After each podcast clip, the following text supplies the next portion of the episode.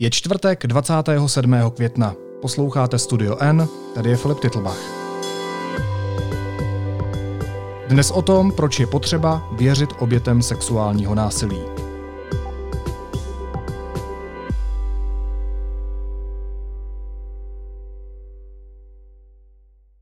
Sexuální násilí má na život oběti velmi brutální dopady. Velmi častým následkem je posttraumatická stresová porucha se všemi možnými projevy. Od nespavosti přes promiskuitu, deprese, neschopnost navazovat intimní vztahy, až například po poruchy příjmu potravy. Pro člověka, který nic takového nezažil, anebo se tématu profesně nevěnuje, je myšlení a chování oběti velmi těžké pochopit. I proto se v kriminologii vyčlenil speciální podobor, takzvaná viktimologie, která se soustředí právě na tyto oběti a přináší nám zásadní poznatky. Budu o tom mluvit s odbornicí na domácí a sexuální násilí, advokátkou Lucí Hrdou a právníkem, novinářem a instruktorem sebeobrany Pavlem Houtkem. Vítejte, ahoj. Ahoj. Vítej, ahoj. Lucie, eh, můžeme si na začátek celé té naší debaty definovat, co je to sexuální násilí?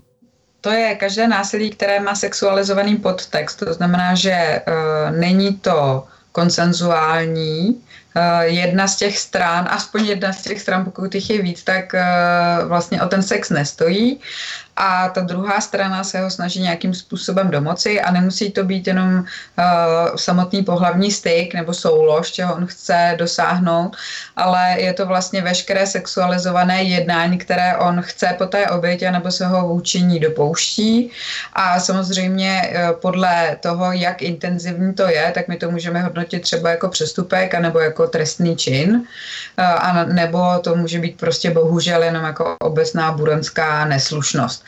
Ale uh, vlastně je to vždycky tak, eh, že pokud to jedna strana nechce a ta druhá se to nějak dopouští a to násilí nemusí být ani fyzické, ale může to být třeba vyhrožováním, vydíráním, nátlakem, eh, i dokonce přemluváním, no, takový to jako pojď, teď to nebude bolet, teď to bude v hmm. pořádku, teď to bude jenom chvíle, eh, vůbec ani nebo tom nebudeš vědět a podobně. Takhle to všechno bych já osobně podřadila do tahle skupiny.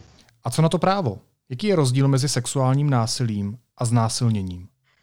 Právo říká, že Znásilnění je to, když tě někdo na tebe vykoná nějakou sexualizovanou činnost, to znamená, nemusí to být ani pohlavní styk, jako tu soulož, co my se představíme, ale něco, co je sexualizované, je to na tvém těle, omezuje to tvoji integritu a dělá to násilím, to znamená, překonává uh, tvoj, tvůj odpor a, a to násilím, násilně nebo pod pohrůžkou nějakého násilí nebo nějaké jiné újmy, a nebo když to dělá, když seš e, někde v bezvědomí, prostě bezbraný. A ta bezbranost e, je v tom, že někde ležíš svázaný, nebo jsi opilej, nebo zdrogovaný, nebo v komatu, ale taky to může být tak, že ty nemůžeš protože třeba zatuhneš, a nebo proto, že uh, seš v po takové pozici, že si to nemůžeš dovolit. Ale ta druhá věc už je vlastně otázka spíš judikatury a toho, jak k tomu každý soud přistoupí.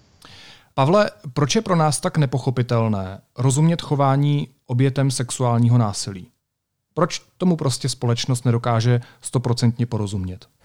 Eh, já než začnu odpovídat, tak eh, jenom technickou poznámku pro posluchače. Eh, protože si povídáme na dálku kvůli pandemické situaci a hlídám malý dítě, tak je možný, že tady občas proběhne nebo tady budou nějaký zvuky, kterým nebude úplně rozumět, tak to je moje dcera. A teďka k odpovědi na tu otázku. Když se takhle v klidu racionálně přečteme nějaký skutkový děj, tak si téměř každý z nás řekne, no to kdyby se stalo mně, tak já se v té situaci určitě ohradím a odkážu toho pachatele do patřičných míst. A pokud by to přesto udělal a použil nějaký násilí, tak určitě okamžitě to budu oznámit, aby byl potrestaný. Jenomže, když ten člověk v té situaci je, tak ten mozek funguje úplně jinak. Představte si, že dáte někomu důvěru. Eh, je to třeba eh, váš idol nebo někdo, ke komu zlížíte. A najednou on se na vás vrhne a vyžaduje po vás sex. A i přesto, že nechcete, tak na vás eh, třeba tu soulož vykoná nebo nějakou jinou praktiku, to je celku jedno a vám se ta důvěra zroutí. Zroutí se vám důvěra ve svět. Ch, má, prostě jste plný hnusu, eh, chcete z toho vypadnout a to poslední, na co myslíte, je jít to někam hlásit. A ono i pro tu hlavu trvá chvíli, pár dní, pár týdnů, možná pár měsíců, než se s tím vůbec srovnáte, než vůbec pochopíte třeba, co se stalo. A pak si vemte, že se někomu svěříte, kamarádce, kamarádovi, a e, řeknete to, a protože řeknete to jméno a je to třeba nějaká autorita, tak ta, tak ta druhá strana řekne, Ježíš Maria, tenhle, no to není možný, teď jako já ho znám, nebo něco podobně necitlivého. A vy začnete pochybovat sami o sobě, protože si začnete říkat, tyjo, tak není na tom něco pravdy, možná si za to fakt můžu sama, možná jsem si měla rádo skleničku míň a možná jsem fakt blbá, že jsem s ním šla jako sama do toho pokoje, i když jsem nic takového nečekala. A zpracovat něco takového je prostě proces na strašně dlouho. Ale člověk, který to vidí zvenku, tak pro něj to je jasný, že ho tento posoudí v klidu, bez nějakého traumatu a jako upřímně řečeno, já se tomu vlastně nedivím, protože ten selský rozum prostě selhává, když se na tohle podívá, dokud tam není ta zkušenost nebo to poznání.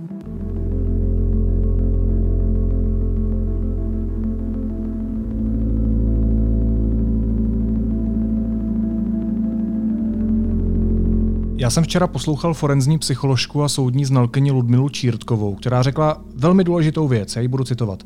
Zásadním problémem současnosti je rozdíl mezi přepadovým znásilněním a znásilněním vztahovým. V tom prvním případě, to znamená v případě toho přepadového znásilnění, to odpovídá té naší představě, eh, že to znásilnění se odehrává někde na osamocených místech, nejlépe v noci, kudy se vydává osamělá žena, kterou přepadne ten násilník, který je popoháněný eh, silným pudem. Jenže tohle to tvoří statisticky jenom menšinu případů. A realita je taková, že většina až 80% případů má jinou podobu, a to podobu toho vztahového znásilnění. To znamená, že toho sexuálního násilí se dopouští třeba kolega, soused, šéf, ex-přítel, současný přítel a tak dál.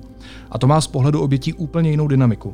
Až 70% obětí vztahových znásilnění je v téhle situaci psychicky převálcováno a nastupuje eh, často to zamrznutí a to stuhnutí, protože ty, ty už si to vysvětloval, Pavle, ty, ty typické reakce na stres, které známe a které běžně používáme, to znamená ten útěk anebo boj, tak ta oběť tyhle reakce nemá k dispozici v tu chvíli. Ty oběti, podle forenzní psycholožky, kterou jsem jmenoval, mluví o tom, že už ty první nepatřičné dotyky vedou k tomu, že člověk zatuhne, že nemá vládu nad vlastním tělem a že se ani často nezmůže na nějaké volání o pomoc.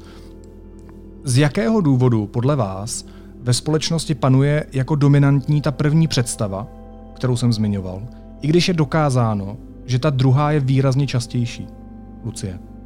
No podle mě je to proto, že si vůbec eh, my, co žijeme v nějakém normálním vztahu, tak si velmi těžce představíme, že někdo jiný to má jinak a že žije v tak toxickém vztahu, že vlastně u nich doma třeba dochází ke znásilnění. Že je velmi častý partnerský znásilnění, že až 70 až 80 z nich je prostě partnerských. A uh, to je jedna varianta. A druhá je ta, že si e, možná část těch popíračů nechce připustit, že to, co oni provádějí doma, možná nebude tak super koncenzuální styk s jeho druhou polovinou, ale e, že se toho domáhá třeba často proti její vůli, ukecávají, přesvědčují a podobně, takže e, možná má trochu máslo na hlavě. A uh, ještě si myslím, že je tady problém v tom, že spousta lidí si myslí, že kdyby na mě tohleto ten uh, můj zkusil, uh, tak prostě já mu ukážu, odstěhu se od něj, prásnu dveřma a odejdu.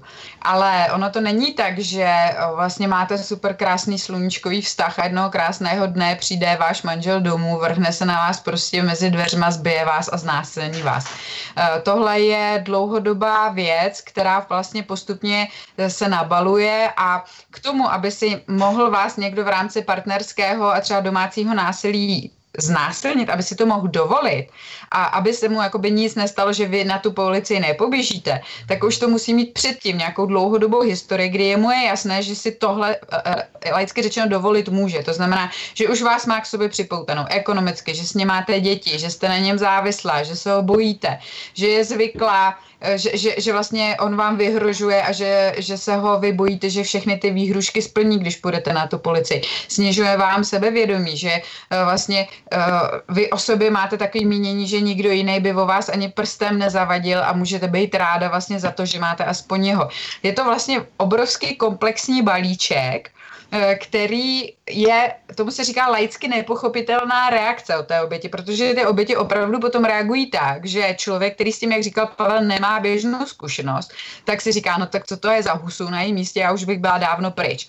Ale ono to tak není, protože jakmile spadnete do té spirály, která se roztáčí, eh, tak z ní jde velmi těžko výjít a všechny ty mechanismy, Eh, sexualizovaného násilí. A jak říkám, eh, sexualizované násilí je eh, jedno z nejvíc destruktivních v rámci domácího násilí. A je teda velmi časté, protože podle agentury pro, pro základní práva Evropské unie až každá třetí žena v České republice uh, zažila v životě domácí nebo sexuální násilí v partnerském vztahu. Takže pokud se bavíme o takovéhle obrovské skupině žen, tak je zjevné, že to není třetina Češek masochistek, eh, kterým se tohle líbí, ale je to třetina všech žen, které se s tím setkaly a měly větší či menší šanci tomu uniknout a většinou právě menší. A není tohle ten prazáklad? Ten problém všech těch debat, které se teď všude vedou, že si vlastně lidé neuvědomují, jakou podobu ve výsledku to sexuální násilí ve většině případů má? No já si myslím, že ano, protože tady je to, to čím my se setká, s čím se setkáváme jako odborníci eh, na tyhle věci, viktimologové, psychologové, právníci, co se tím zabývají, eh, tak to, co my vidíme, jsou mýty. Bagatelizace, marginalizace, mýty a bias. Prostě něco, co eh, vůbec neodpovídá té hnusné realitě toho, co se tam odehrává, hmm. ale vlastně to, jak všichni na to nahlíží. A každý na to s oblibou nahlíží, přesně jak říkal Pavel, ze své pozice, z domova, když se tu zprávu přečtu. Ale tak to vůbec není. A pokud bychom vlastně odstranili, odtrhali ty jednotlivé šlubky tady těch mýtů, tak se prostě dostaneme k tomu, že ty oběti jednají velmi logicky. Ale je to logika, která je pokřivená tím násilím a tím, v jakém vztahu oni jsou a jim to smysl dává a to je to důležité.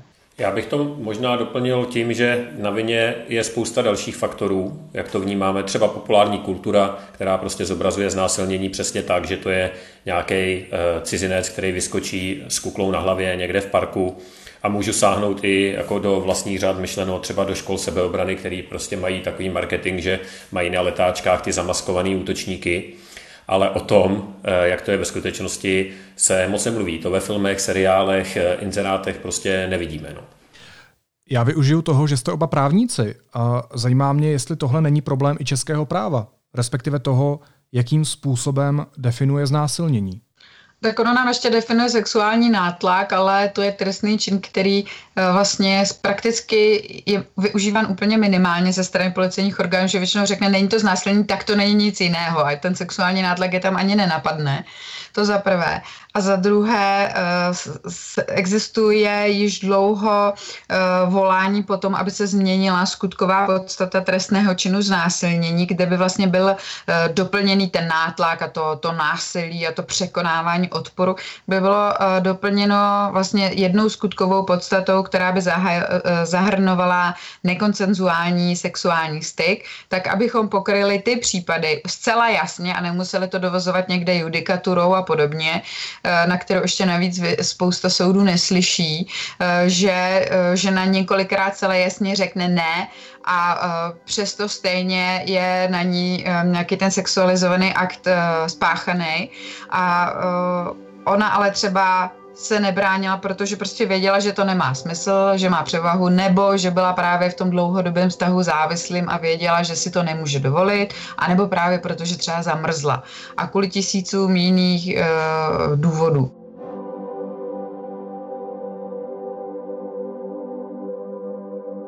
Já jsem v březnu tohoto roku e, vlastně v mé jedné kauze získala e, rozsudek, kdy Eh,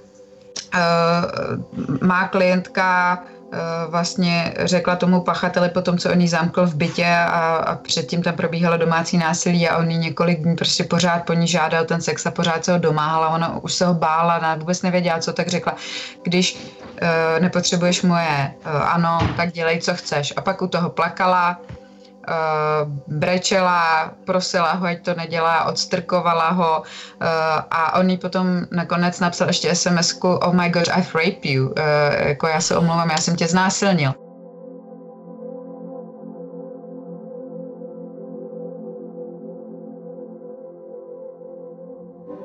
byl zproštěn, protože soud konstatoval, že sice uh, té oběti zcela uvěřil, že je jasné, že ona má posttraumatickou stresovou poruchu, jako těžkou újmu na zdraví, že se tohle to stalo, ale protože uh, on se s ní nerval a ona se nervala s ním, tak to není znásilnění a ten rozsudek už je pravomocný.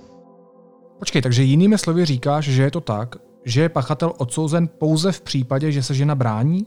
Že je tam zjevné, jasné a prokazatelné, že došlo k násilí a ta žena se fyzicky bránila, pak je to znásilnění a jinak ne? No, my máme na to judikaturu nejvyššího soudu, která říká, že by to ani tak být nemuselo, ale soudy mají opravdu tendence jet tímhletím uh, omezujícím způsobem, uh, ale ona se třeba bránila. Já si teda myslím, že když někdo pláče a odstrkuje ho od sebe uprostřed aktu a prosí ho, ať to nedělá, tak jakože tady to úplně zjevné. Uh, a že na to tu judikaturu máme, nicméně v tomto případě prostě soud uh, skonstatoval, že to tak není. Uh, a z mého pohledu je to velmi šovinistický výklad trestního práva v 21. století, který už dneska jako ne, nemůže obstát. Já bych to možná doplnil ještě o jednu věc, která je tam z mýho úhlu pohledu problematická, a to vlastně, že znásilnění je definovaný skrz ukájení pohlavního pudu. A to zase neodráží ty poznatky z viktimologie, protože my víme, že spoustě těm násilníkům vůbec nejde vlastně o sex jako takovej, ale o nějaký pocit moci a nadvlády.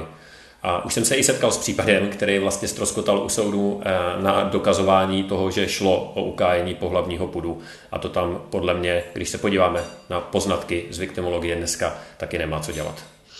Můžu ještě k tomu doplnit, uh, to úplně souhlasím s Pavlem a já bych tady chtěla říct, že vlastně tady máme jeden ten velký mýtus, který spočívá v tom, že ta žena přece je to její svatá povinnost se bránit a ona kdyby chtěla, tak se ubrání. Eh, já jsem, když mě bylo asi 18, eh, tak jsem svýmu příteli jako se snažila vysvětlit, že teda já kdybych chtěla, tak se neubráním, ale on se jako bál mi ty nohy rozhodovat, takže by mi zlomil pánev. Já jsem říkala, ten násilník se teda jako nebojí, jo? Vlastně ty jsi slušný člověk. To je jedna věc. A druhá je ta, že pokud budeme brát znásilnění jako mocenskou nadvládu a vlastně něco, co je nerovnovážné, tak ten páchatel znásilní pouze toho člověka, u kterého se je jistý tou mocenskou nadvládu a pokud by ji neměl, tak ho ani znásilnit nemůže. A proto tady my nemůžeme, jak se z naší pozice říkat, no tak ta 14-letá holka, když ji začal ohrabávat v tramvaji, měla mu dát pěstí. Jo. Tady je úplně jasná mocenská nerovnováha a není možné vlastně očekávat po té oběti, jakože ona se musí bránit. To je hloupost a já to budu říkat prostě všude, bez ohledu na to, co se jako vyslechnu, že žádná oběť není eh, povinná se bránit. Těm mýtům a argumentačním faulům se ještě dostaneme v té naší diskuzi, ale Pavle, ty jsi zmiňoval eh, poznatky, které nám přinesla právě viktimologie, která se v kriminologii zabývá oběťmi trestných činů. Tak jaké jsou ty nové poznatky? V čem jdou proti tomu právu? Eh, jedna z těch hlavních je právě to, že znásilnění není o sexu, není to způsob, jakým se pachatel eh, nějakým nezvladatelným pudem domůže sexu, ale je to o pocitu nadvlády. To je třeba vysvětlení toho, proč se znásilnění a sériový znásilnění často dopouštějí muži, kteří jsou mocní, slavní a tak dále. Když ten protiargument by mohl být, no teď ty ženy se mu přímo sami nabízejí, tak proč on by někoho znásilňoval? Ale tam je to zjevný, že nejde o sex, jde o ten pocit lovu, o to, že dostane tu kořist a že si ji vezme navzdory tomu, že ona nechce. A to je pro toho pachatele to vzrušující a to je to, proč to dělá.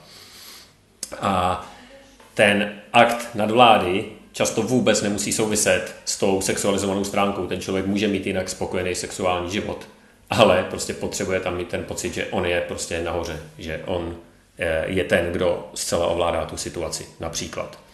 Eh, jiný, jiný poznatek je právě to, jak funguje traumatizovaný mozek, že eh, ten člověk se nechová racionálně, prožívá nějaký trauma, který se může projevit tisíci různýma způsoby a ten člověk může být třeba bezprostředně po tom násilným aktu veselý, tak eh, to je úplně proti jako zdravému rozumu, že jo? Když eh, je někdo znásilněný a my vidíme, jak se třeba eh, chodí bavit a večírky a je veselý, no, říkám, no tak to asi jako se mu něco stalo, ale to prostě to není věc, která by šla pochopit, ale v tom mozku to prostě občas takhle funguje. Lucie?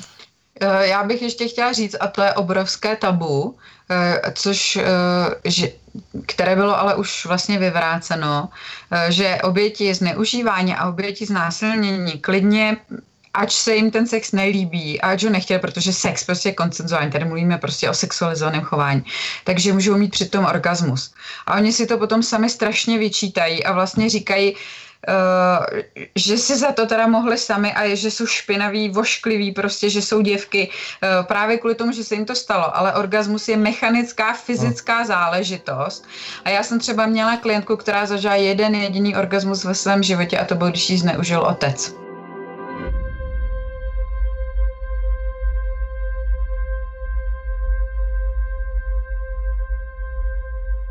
A ona do dneška si to neuvěřitelně vyčítá prostě, jo, jakoby to je, ta, to je ten zdroj její viny. Ale uh, to prostě neznamená, že by se jim to líbilo. To je fyzická věc, věc právě hormonů, věc adrenalinu a podobně. A to je přesně to, co říkal Pavel, to jsou ty laicky nepochopitelné věci, ale nemůžeme na základě toho my někoho odsoudit a nemůže se za to odsoudit sama ani ta oběť. A to je právě jedna z těch věcí, které jsou třeba nové. Česku bylo za poslední rok od dubna do dubna hlášeno skoro 4700 znásilnění a 550 případů sexuálního násilí. Lucie, vzhledem k tomu, že ne každý takovou věc nahlásí, tak jaká může být ve výsledku realita? Jaké jsou ty odhady? Tak podle odhadů je nahlašováno sice jako 5%, ale musíme si říct, jaká to procenta jsou. 3% tam, kde se jedná o ten vzájemný vztah, o to vztahové znásilnění. 3%, jo, 3 ze 100. A u e, těch znásilnění, těch takových těch pravých znásilnění, těch situačních, tak tam je to 8%. Takže z toho máme ten průměr těch, jak se říká vždycky, těch 5%. A výz, podle výzkumu které vlastně byly provedeny, tak minimum eh, ročně by mělo být v České eh, republice znásilněno 7 tisíc žen, avšak realita vypadá, že to bude až kolem 12 tisíc. Eh, přičemž těch 12 tisíc je, není ani ta horní mes, jo? horní mes je kolem 18 tisíc. A to jsou čísla, která si nikdo nevycucává z prstu, jsou to čísla z vlastně vnitřních výzkumů organizací, která pomáhají, kde se vlastně vlastně uh, píšete vždycky, když třeba přijmete tu, toho klienta, jestli to bylo nahlášeno nebo ne, jestli to nebylo nahlášeno. Třeba já sama ve své praxi uh, se setkám s neuvěřitelným množstvím sexuálního násilí, které nebylo nahlášeno. A nikdo ho nikdy hlásit nebude, protože už buď to se to dělo roky, nebo prostě víme, že by se to nedalo prokázat. A řeknu té klience, uh, pojďme radši zkusit třeba terapii a pojďme žít, nebo pojďte žít, uh, než abyste si procházela něčím, co vás znova traumatizuje a bohužel tam na konci bude prostě zprošťák pro nedostatek důkazů. Uh, a to, tohoto typu znásilnění je obrovské množství. A mě vždycky, uh, jenom když, já vím, že se ještě později možná dostaneme k těm, k těm křivým argumentům, ale prostě pokud někdo říká, já jsem se nikdy nesetkal s tím, nikde a žádná kamarádka se mi s tím nesvěřila, tak je to možná tím, že nejste ten člověk, kterému by se někdo chtěl svěřit ale uh, je to prostě no. tak, že ta latence, to znamená ta míra neohlašovanosti, je ve věcech sexuálního násilí úplně nejvyšší ze všech trestných činů eh, a je to právě kvůli té zranitelnosti, ale zároveň kvůli tomu, že oběti moc dobře vědí, že pokud něco takového vytáhnou, tak se jim dostane toho shitstormu, o kterém jsem mluvila na začátku. Počkej, to je hrozně zásadní moment. Když tedy i advokát doporučuje klientce, ať se znova neprochází tím retraumatem, a raději než procházet soudním řízením si najde psychologa. Jak náročné je tím projít pro ty oběti nebo přeživší znásilnění? Eh, já to říkám všude. Já nikdy nenutím své klienty, aby to nahlašovali, pokud tam není ohlašovací povinnost, eh, nebo pokud eh, je to důležité třeba pro zdravý vývoj jejich společných dětí. A, a jinak opravdu je nenutím a nechávám to jenom na nich, protože já procházím, nebo my, a, a mý kolegové samozřejmě z kanceláře procházíme s těmi klientkami a klienty ty roky trestního řízení, které tyhle věci trvají. A my jsme v podstatě pro ně uh, jako i psychickou oporou, já mám třeba výcvik krizové intervence a podobně. A uh, my vidíme, co to s těmi lidmi dělá Jo, to, to není jenom to, že někdo bere antidepresiva, ale to je to, že může za rok zubnout 25 kilo, že není schopný mít sex eh, se svým vlastním partnerem, eh, že naopak třeba dokonce jsou, je velmi často popisováno, že sexuálně zneužívané uh, ženy v dětství jsou právě ty, jedny z mála ženských pachatelek dalšího pohlavního zneužívání, že oni jakoby traumatizují svoje vlastní děti, protože vlastně mají strašné nutkání, nevědí jak. A to, eh, že mají poruchy příjmu potravy. Eh, máme spoustu klientek, které třeba jim začaly vynechávat menstruace, poruchu menstruačního cyklu, začaly si ubližovat eh, prostřednictvím, jakoby, když probíhalo to trestní řízení. A to jsou všechno věci, které já prostě s klidným svědomím nemůžu říct těm lidem, tak pojďte podáme to trestní oznámení není. Já to říkám, když je to nutné, nebo když si myslím, že to k něčemu povede, ale rozhodně to není tak, jako že bych eh, každého vyslechla a rovnou podávala. To prostě nemá smysl. A my máme zákony na to, abychom eh, chránili teoreticky oběti v trestním řízením eh, před takzvanou sekundární viktimizací, to je takzvaná druhotná újma z toho trestního řízení. Ale za A, žádný zákon není dokonalý a za B, to by si jim všichni museli a chtěli muset řídit, což se neděje. Pojďme se teď probrat argumenty lidí, kteří obětem sexuálního násilí a přeživším znásilnění nevěří a pojďme je jednou provždy doufám už vyvrátit a vysvětlit. Já jsem se snažil v diskuzích sezbírat ty nejčastější, tak eh, pojďme si je postupně rozebrat. Začneme prvním. Proč to říká až po letech? To je argument, který naráží na to, že to oběť nenahlásila okamžitě po tom aktu. Mám dojem, že už jsme to vlastně vysvětlili, ale pokud k tomu ještě máte co říct a jakým způsobem vyvrátit tento argument, tak prosím, Pavle. Tam jsou dvě věci. Eh, za prvý, a my už jsme o tom mluvili, než si to ta oběť třeba vůbec sama uvědomí a vůbec připustí sama před sebou, že se jí to stalo, protože to taky není nic jednoduchého, tak to prostě trvá. Obzvláště, když je to někdo blízký, eh, nebo, jak jsme říkali, nějaký ten idol, nějaká autorita. A druhá věc je, že se často sejdou ty případy, to je úplně přirozený, protože každá ta oběť si myslí, aha, tak to se stalo mně, já jsem v tom sama a možná si za to opravdu můžu trošku sama, protože, jak jsem říkal, přeci jenom pila jsem alkohol a tak dále, byla jsem neopatrná, eh, šla jsem někam na mejdan. Jenomže když potom se najde jedna oběť, která vystoupí, a ona se většinou najde, protože má nějakou motivaci, protože třeba vidí, že ten člověk v tom pokračuje a chystá tu past na nějakou třeba její kamarádku nebo na někoho mladšího a chce tomu zabránit, tak najednou ty oběti vidí, aha, tak my v tom nejsme sami, my v tom nejsme sami, Ono to možná není úplně tak naše chyba, možná za to opravdu může ten pachatel. A přidají se a pak je to ten efekt sněhový koule. Takže ono to není nic e, jako překvapujícího, že se ty oběti domluvily a najednou vystoupily najednou, ale vlastně jedna inspiruje a dává sílu těm ostatním, aby taky teda pozvedli ten svůj hlas a šli a někde to řekli. Další argument, který se svým způsobem dotýká i toho předchozího, zní takto. Proč nešla na policii? To, to můžeme vzít i z toho úhlu pohledu, že některé ženy se třeba místo na ty oficiální instituce, jako je policie, obracejí na novináře. Tak tady můžu úplně s klidem odpovědět já. Ona nešla na policii, protože nechce uh, jít někam, kde Popíšu vám, jak vypadá, když chcete oznámit znásilnění. Přijdete na místní služebnu, tam sedí někdo za nějakým pultíkem, což ani není policista. Cože se vám stalo? Cože potřebujete nahlásit? Tam sedí čtyři jiný lidi, vy musíte říct, oni mě znásilnili. Jo, to první, někde. Tak jo, já vám zavolám kolegu, tady se posaďte. Dobře, za 10 minut přijde kolega v papučích, vezme vás někam nahoru, eh, do své kanceláře, kde má rozpitý kafe, má tam fotografie střelných zbraní, eh, dam nahých na motorkách a říká, tak nám řekněte, jak se to stalo. Jo, uh, jo, hm, jo.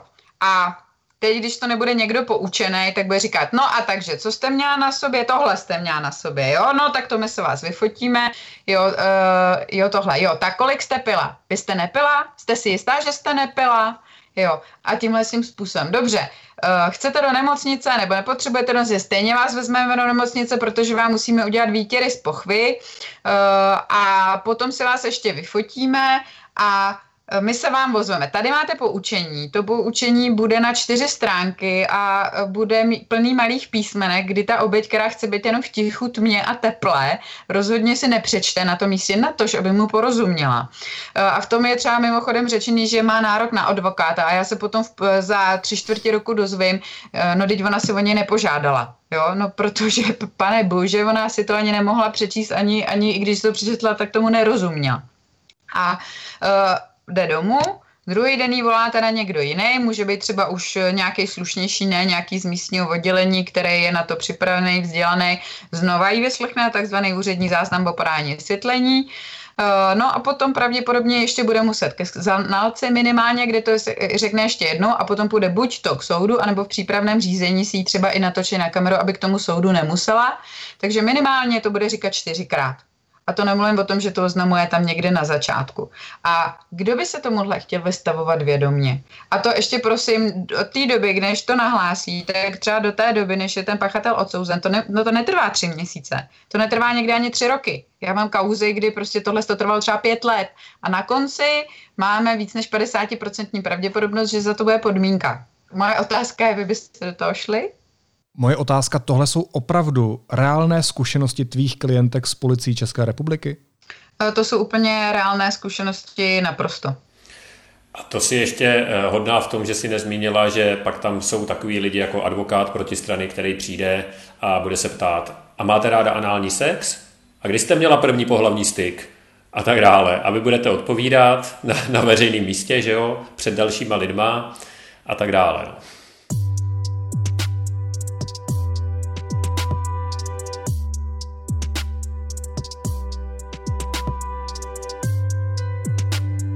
Teď máme dokonce jednu kauzu, kde si ten pachatel nosí k soudu maketu svého vlastního penisu a ukazuje ho tam a vypráví že ho má tak obrovský, že kdyby tu paní znásilnil, tak ji má určitě potrhanou pochu tomuhle se jako dobrovolně nechce nikdo vystavovat, jako proto já říkám, že prostě v Čechách jako se s násilněním ještě nikdy nikdo neproslavil.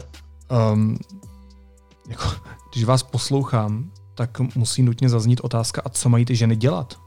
Ono eh, asi by tady mělo zaznít, že samozřejmě tohle má tu druhou stránku věci. Jedna věc je tohle, prostě ten proces je dlouhý a pravděpodobně eh, bude bolestný a složitý.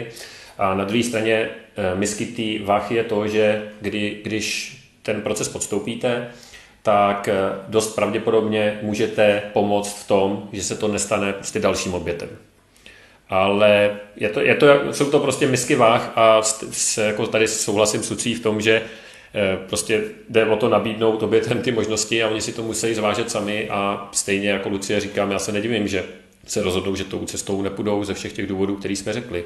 Ale pokud tě mám odpovědět, co mají dělat, tak samozřejmě hm, je spousta dalších eh, možností, eh, jak s tím naložit. Třeba vyhledat psychoterapeuta, jak říkala ostatně Lucie před chvilkou, nebo prostě Eh, spousta třeba těch obětí ani nevidí nějakou satisfakci v tom, že se jim stalo něco hrozného a za pár měsíců nebo let nějaký soud vynese nějaký rozsudek, když to, to jako vůbec nezajímá. Eh, spoustě z nich to v ničem nepomůže, ani psychicky, ani fakticky, jako eh, není to věc, o kterou by vůbec jako usilovali. Že?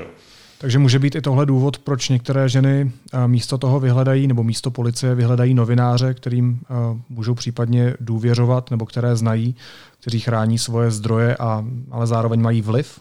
No, protože to je pro ně cesta, jak e, zároveň třeba zabránit v tom, aby se to dělo dál, ale nevystavovat se tomu traumatu z toho trestního řízení. Podle mě to je jako úplně jako na bíledni. No. Já bych jenom ještě přidala na tu druhou misku vach to, že spousta z nich vlastně neví, že má právo na odbornou pomoc. A to nejenom advokátní, ale i psychosociální. To znamená, že vlastně podle zákona o obětech trestných činů eh, jim poskytnou eh, pomoc psychologa a taky pomoc sociální eh, ve vybraných neziskovkách, které jsou v registru tady těch poskytovatelů. A je to všechno zadarmo. A stejně tak mají právo na advokáta zadarmo, protože tohle to jsou zvlášť závažné závažné trestné činy, které jsou velmi zraňující. A pokud je ten trestný čin zraňující, tak ta oběť je takzvaná zvlášť zranitelná oběť. A uh, my víme, že oběti určitých trestných činů, který mají určitý vztah k pachatele, nebo je to konkrétní druh trestného činu, nebo v konkrétním životním uh, období, nebo postavení, jsou mnohem více zraňující konkrétním trestným činem. A my říkáme, tyto lidi mají právo na to, aby měli oni také advokáta a bude jim ho platit stát. A třeba dřív, když jsme tuto úpravu neměli, třeba 5-6 let zpátky, řekněme, tak právě za mnou chodili ty ženy a říkali mi, Uh, no, ale on bude mít advokáta, protože on má, já jsem říkala, no bude, on má nutnou obhajobu, takže on ho dostane na náklady státu. No, ale kdo pomůže mě, já tam sama nechci. A když jsem říkala o tom, jak probíhá to podání uh, oznámení a ty výpovědi, tak jsem, mluvila, tak jsem mluvila o tom, když tam jde někdo sám, ale třeba když my chodíme s těmi klienty, tak my se opravdu snažíme zajistit, aby, ta jejich, uh, aby to jejich postavení bylo lepší, to znamená, aby to nemuseli pořád opakovat, aby se tam ten policajt choval přístojně, aby byli vyslíchaný v místě místnosti, která je k tomu přizpůsobená, aby tam měli jídlo, aby tam měli pití, když jim je potřeba. Když potřebují plakat, tak aby mohli plakat. Eh, když potřebují přerušit ten výslech, tak se jim přeruší. A to jsou všechno věci, které je potřeba postavit na tu druhou misku vách a říct, že ten proces jako takový je odličtěný, velmi často uh, není empatický a někdy je vyloženě nelidský, ale na druhé straně máme mechanismy k tomu, jak té oběti pomoct. A když ona se rozhodne, že do toho půjde, tak má právo na spoustu věcí, které ještě před pár lety neměla. A to třeba je významný posun dobrým směrem. Další argument, a ten se týká především vlivných osobností, objevil se už třeba před lety v případě filmového producenta Harveyho Weinsteina, zní, že ta žena chce nějakému známému chlapovi akorát zničit kariéru a zničit jeho život. Setkali jste se u svých klientů nebo v nějakých případech uh, nějak masivně s takovou motivací některých žen? No, eh, já jsem se setkala s tím, že mi jedna klientka sdělila, že jde jako úplně nezúčastněná osoba, která to zjistila v rámci svého povolání nahlásit znásilnění šestiletého dítěte Eh, a když to šla nahlásit, tak se jí ten policista, kam já jsem jí poslala, že má oznamovací povinnost, jo, tak mi, tak mi řekla, že si jí pan policista ptal, jestli to chce opravdu nahlásit, protože jemu tam tak může zničit život, protože mu za to hrozí až 12 let. A to je jako přístup policejního orgánu, jo, tohleto. A samozřejmě, že já se ve své praxi setkávám s křivými obvinění, protože já jsem taky obhájce a já hájím lidi obviněné. A uh, hájila jsem a hájím lidi, kteří jsou obvinění křivě a taky se nám to někdy podaří prokázat. Ale ten poměr je takový, že pokud jsme hovořili na začátku o tom, že uh, znásilnění je nahlašováno kolem 5%, Eh, tak těch křivých obvinění tady z těch všech nahlášených 5% je mezi, udává se mezi 6 až 10%. To znamená, že to jsou jednotky promile v těch všech nahlášeních. A uh, tuhle jsem viděla takovou, takový hezký argument, že je mnohem uh, asi pravděpodobnější, že někdo pána znásilní, než že ho křivě obviní ze znásilnění. Pavle, jak do toho všeho zapadá presumpce neviny? je potřeba si uvědomit jednu věc. Jo. Presumpce neviny se vztahuje na trestní řízení a vztahuje se na činnost státu a jeho orgánů vůči jednotlivci. To znamená, když někdo argumentuje presumpcí neviny, eh, tak tím říká, že potrestat pachatele může jenom soud. Což je samozřejmě pravda. Ale e, přeci e, v nějaký společenský nebo politický nebo osobní oblasti platí úplně jiný měřítka. Když máte dítě, a to za váma přijde a řekne, hele, já chodím tady na kroužek a tam mě prostě osahává ten učitel, tak mu přece taky neřeknete, no jo, no tak tomu nebudeme ničit kariéru, jo, tak to oznámíme a počkáme na rozhodnutí soudu a do té doby tam budeš chodit. Jo, ale prostě to dítě už tam nepošlem, že jo, nebo to budeme nějak jinak řešit. A e, čekat v takových případech na rozhodnutí soudu přece jako nejde v takové společnosti, asi jako nechcem žít, jo. E, jasně, co se týká soudního trestu, tak tam musíme počkat na pravomocný rozsudek, bez pochyby. Ale co se týká našeho jako osobního jednání, tak eh, tam argumentovat jako presumpcí neviny mi přijde úplně zcestný. A e, ještě jsem chtěl říct vlastně, e, ono se, je to spojené s tou otázkou, kterou si položil předtím. Může to být jako křivý nařčení, který se snaží někomu uškodit? No asi, jako může, obzvláště třeba u osob, které jsou nějak jako polarizovaný. E, jo, mě napadá třeba Donald Trump, kdy proti němu začaly eh, ženy vystupovat. Ale v momentě, kdy máme ne jedno, ale dvě, tři, čtyři, pět, osm svědectví, které jsou na sobě nezávislí, tak to už je tak jako rozsáhlá logistická operace, že už by si člověk mohl říct, aha, tak ono to tak asi není. To není jako slovo proti slovu, ale to je prostě slovo proti jako osmi slovům, nebo deseti slovům, nebo v některých případech třeba 80 nebo 100 slovům, nebo 100 lidem. A to už jako sakra je přece něco jiného. Že? A já bych k tomu ještě za sebe řekla, že tady se velmi často směšují dva principy. Že si lidi myslí, a bohužel já, já totiž školím i soudce eh, a státní zástupce a někdy si jako musíme tyhle ty pojmy vyjasnit i jako na téhle úrovni. Že si někdy myslí, že prezumpce neviny a takzvaná prezumpce zranitelnosti oběti jsou věci, které se mezi sebou tlučou. Prezumpce neviny nám prostě cpou od prvního ročníku práv do hlavy a všichni právníci, soudci se tím prostě řídí. A najednou nám z moci evropského práva byla implementována tady nějaká směrnice do uh, podoby zákona o obětech, která říká, každý, kdo se prohlásí za oběť, tak je potřeba, aby jsme ho za ní považovali. A dokonce musíme předpokládat, že je obětí zvlášť zranitelno. To jsou ty oběti, které mají zvláštní práva a povinnosti. Do té doby, dokud se neprokáže opak a třeba nezjistí se, že se jednalo o nějakého zneužití práva eh, a, a podobně. A my tady neříkáme, teď všichni tady té oběti budete muset věřit a všichni budete toho pachatele muset odsoudit, protože prostě ona se prohlásila za oběť a tudíž prostě je potřeba věřit. Tenhle princip zva, eh, prezumce zvláštní zranitelnosti nám říká, vy se k ní musíte chovat, jako byste jí stoprocentně věřili. Zvlášť, když jste nějaký orgán, který ve věci rozhoduje.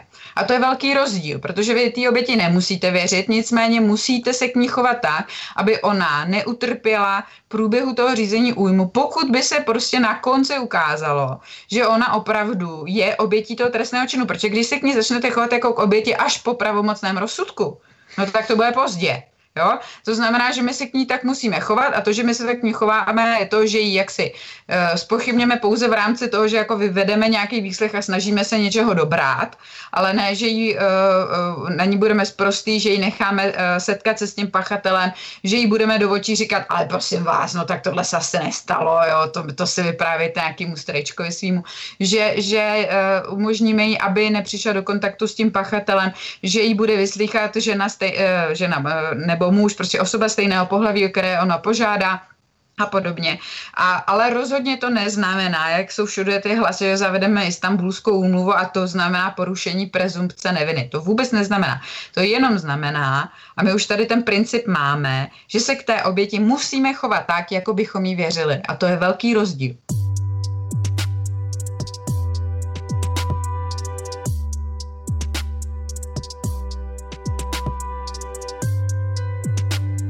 Proč se podle vás tedy v té debatě uh, často zaměřuje pozornost spíš na pachatele, místo na ty oběti, na to, co říkají a na spochybňování jejich výpovědí skrze ty argumenty, které tady vysvětlujete a vyvracíte?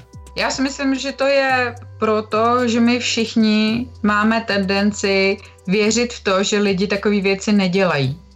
Eh, a je to mnohem jednodušší vidět ten svět, tomu se říká iluze spravedlivého světa v rámci viktimologie. A my všichni věříme, že špatné věci se stávají jen špatným lidem.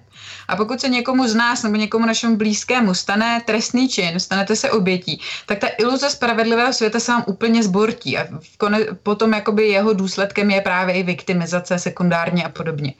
A my prostě nechceme věřit, že naše každá třetí kamarádka byla znásilněná, nebo že jí obtěž zneužíval otec, nebo že jí mlátí její partner.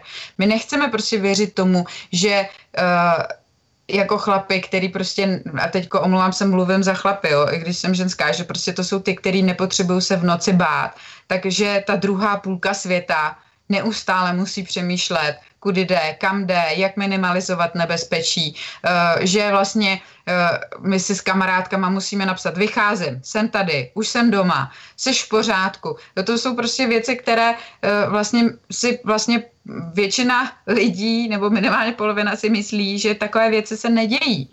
A když se udělá něco takového a nejenom se zjistí, že oběť je X, že se dozvíme, jaké je to obrovské procento, tak je úplně na, nalomená ta iluze, spravedlivého světa, která ale ně, něčím bazálním. Viktimologie mluví vlastně o tom, že to udržuje zdravý uh, životní vývoj, jako jo, to, že máme iluzi spravedlivého světa. Proto dětem vyprávíme pohádky, kde všechno dopadne dobře. Proto všichni čteme knížky, které mají happy endy, koukáme na takové filmy, protože tomu chceme věřit.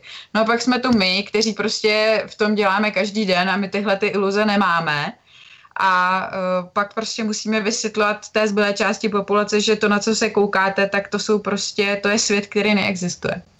Pavle, ještě mě zajímá jedna věc, ty jsi taky instruktor sebeobrany, tak předpokládám, že existují i nějaká pravidla pro tohle. Pokud někdo zažívá domácí násilí a je pod neustálou kontrolou toho útočníka, tak jakým způsobem může dát třeba nenápadně na jeho okolí, že, že je v téhle situaci, že potřebuje pomoc? No tohle je samozřejmě strašně těžký, protože eh, když ty lidi si i o tu pomoc řeknou někomu blízkému, tak právě zpravidla ta první reakce je počkej, počkej, ten by to jako nikdy neudělal, jo? To, to snad není možný, protože součástí celého toho procesu je, že ten pachatel eh, se navenek tváří a buduje si tu image, že on je ten hodný, on je ten, který se stará o tu komunitu, on pomáhá těm babičkám s nákupem, on je ten hodný a na, naopak často ta oběť, že jo, jak je už eh, tím týráním rozhozená a tak dále, tak je třeba nestálá, trpí nějakýma eh, změnama nálad a tak dále. Takže eh, prostě říct si někomu o pomoc, je taková loterie a často je tam takováhle reakce. Takže třeba jako dobrá volba je obrátit se na některou z organizací, která se tomu věnuje, která ty procesy zná, který se dějou a nebude toho člověka soudit, ale poskytne mu eh, nějaký manuál nebo nějaký návod toho, co může eh, dělat tak to by asi byla první věc. Existují dneska třeba i aplikace do mobilu, které nejsou na první pohled jasný, čím se zabývají a poskytují ty návody. Tak to je asi tak první, co mě, první dvě věci, které mi napadají. Já pokud se nepletu, tak jsem dokonce na internetu, nedávno to proběhlo, zaznamenal jako uh, gestikulační heslo, heslo rukou. Mm-hmm. Ano, je to vlastně uh, palec, uh, když si dáte palec do dlaně a obtočíte kolem něj ruku, to znamená, že uh, na konci máte zavřenou pěst a palec je v dlani, tak to je gesto, který jedna anglická organizace se snaží prosadit jako skrytý znamení o pomoc. I třeba v případě únosu eh, nebo něčeho podobného, eh, tak tohle je to gesto, o kterým mluvíš. Eh, my ho známe, protože ho známe ze sociálních sítí, ale byl bych skeptický v tom, nakolik je opravdu jako široce nějak rozšířený, protože to je vlastně nová věc a je to iniciativa jedné organizace, takže ono asi bude chvíli trvat, než, než to bude nějak široce pochopený. Lucie, považuješ třeba za důležitý, aby se takovýhle gesto rozšířilo, aby se rozšířilo povědomí o něm? Může, může, může reálně pomoct? Já si myslím, že může, eh, protože eh, jako byl bys překvapený, kam všude ta kontrola pachatele vůči oběti sahá, když na to nejsi zvyklý. Jo? Já jsem měla klientku, co posílala motáky na záchodě v obchodním centru, prostě uh, pod tím záchodem uh, nějakým kamarádům, jo? aby prostě se dostal od toho pachatele. Uh, jsou, to, jsou to věci, kdy ten pachatel oběť má jí napíchnutou spyver v mobilu, sledovací zařízení, doma mají kamery, kontroluje, vlastně přeposílá se mu veškerá její komunikace, nebo ona nemá třeba přístup do počítače vůbec, nemá svůj mobil, uh, takže a dokonce já třeba znám uh, paní, s níž ten muž chodil úplně všude, jako i tam, kde, kdyby si třeba myslel, že je safe space, takže na ginekologii, ale i do té ordinace. Jo, jakože seděl tam vedle toho křesla a kontroloval, jo. Uh, takže prostě i tam, kdyby si řekl, že je safe space, kde prostě někdo může požádat o pomoc, tak prostě jako velmi často fakt, a oni pozor, ještě tady takový psychologický mechanismus, že když ty hrozně dlouho nevidíš únik, tak potom, když se ti naskytne, tak ty ho stejně nevidíš. Jo, že ty máš ty dveře pořád zavřený, Uh, I když prostě už v nich dávno ta elektřina nekoluje a nepraští tě, když na ty dvířka sahneš, jo. Ale, ale ty už jsi tak dlouho zvyklý na to, že prostě tu ránu dostaneš, že ty dvířka ani otevřít neskusíš. Takže tady vlastně potom uh, je jako hrozně důležitý nějaký gesto nebo pomocná věta nebo kódový slovo, kterým si může někdo požádat o pomoc. A bavila jsem se o tom třeba s uh, policisty a oni mi říkali, že je na 158 jsou cvičení na to, že třeba když tam zavoláte a začnete si třeba objednávat pizzu, jakoby, že je voláte k sobě domů, tak oni jsou po, pochopí, že vy prostě se neobjednáváte jako ančovičkou s dvěma salámama a, a ptají se vás a, a je tam násilník a vy řeknete ano a zase zopakujete tu adresu, uh, jo, a, a chtěla bych dvojitou tu pizzu. A víte o tom, že mluvíte s policií, ano, ano, ano, bez síru, jo, a, a oni prostě jakoby vám to nepoloží, že se z nich děláte legraci. A to je přesně tady z těch důvodů, protože je obrovské množství lidí, kteří mají jak sníženou schopnost, tak možnost toho, mm, té obrany. Já bych jenom chtěla zmínit věc, o které se prakticky nemluví. Nejhůř jsou na tom eh, lidi s mentální nebo fyzickou indispozicí, a eh, tady je to množství neoznámených trestných činů vlastně úplně nejvyšší, protože právě oni nemají jak si o tu pomoc požádat, protože ta pečující osoba je s nima prakticky neustále. A tady bych apelovala na lékaře a na sociální pracovníky a na všechny, co s nimi přijdou do styku, aby si někdy vymohli aspoň tu chvíli a byli s tím člověkem sami. Hosty studia N byly advokátka a odbornice na domácí a sexuální násilí Lucie Hrdá a právník, novinář a instruktor sebeobrany Pavel Houdek. Moc vám oběma děkuji za rozhovor a mějte se moc hezky. Ahoj. Ahoj. Ahoj. Následuje krátká reklamní pauza. Za 15 sekund jsme zpátky. Podcast vám přináší Centrum Fotoškoda, prodejna a e-shop s širokou nabídkou vybavení a služeb pro fotografy a videotvůrce. Navštivte naši prodejnu ve Vodičkově ulici anebo mrkněte na web fotoškoda.cz. A teď už jsou na řadě zprávy, které by vás dneska neměly minout. Česko pozastaví provoz běloruských aerolinek Belavia v České republice. Rozhodla o tom Bezpečnostní rada. Poslední let bude odbaven dnes, páteční a nedělní už nebudou. Je to reakce na vynucené přistání letu Ryanair v Minsku. Bojkot běloruského vzdušného prostoru má dohru. Moskva odmítla přijmout letadla francouzských a rakouských aerolinií. Hnutí ANO získalo poprvé v tomto volebním období ve volebním modelu méně než 20% hlasů. Podle výzkumu Data Collect nadále ztrácí voliče, kteří přecházejí i k hnutí Roberta Šlachty. Naopak posiluje koalice Spolu, která se opět dostala na druhé místo. Lidé z laboratoře ve Wuhanu skončili na podzim 2019 v nemocnici, tvrdí to americký deník. Zdroje z americké tajné služby netvrdí, že zaměstnanci měli jistě covid. Vláda ale žádá další vyšetřování.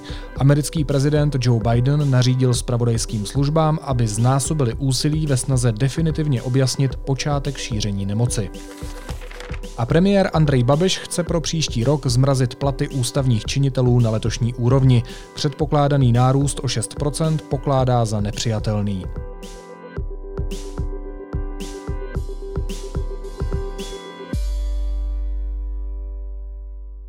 A na závěr ještě jízlivá poznámka. Moderátor Českého rozhlasu Lubomír Veselý si do svého pořadu Xaver a host pozval herce Tomáše Měcháčka. A neudělal dobře. Nemám rád pokrytectví, nemám rád zbabilost, a protože sám to nejvíc nemám rád na sobě, nemám to rád na ostatních lidech. A vy třeba jste taky pokrytec přeci, ne? Nebo zbabilec. A urážíte novináře, urážíte svoje kolegy v Českém rozhlase. A tajíte, komu patří XTV, vlastně porušujete kodex Českého rozhlasu, napadáte svoje kolegy. A o, o, o tom bude ten O tom taky bude mimo tom. A budu pozván teda, když jsem... Určitě budete pozván, jak jako uh, kosíte českou televizi v té radě.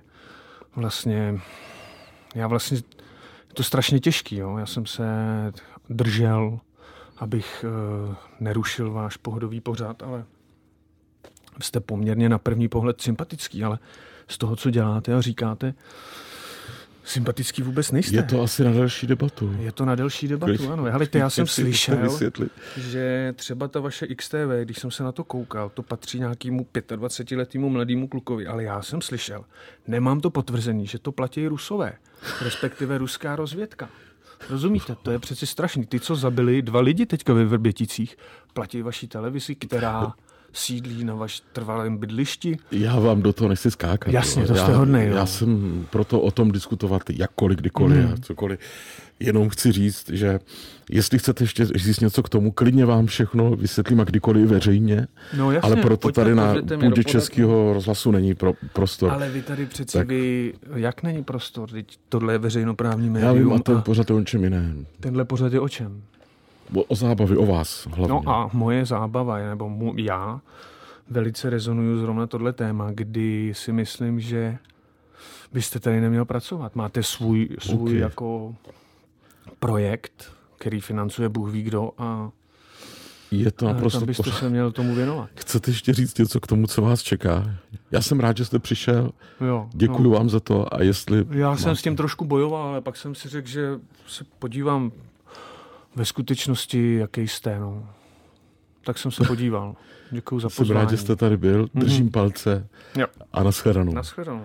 Naším hostem byl hm. Tomáš Micháček. Nashledanou i dě- posluchačům. Ksaver a host. Rozhovory, které mají šťávu. To teda mají. Naslyšenou zítra.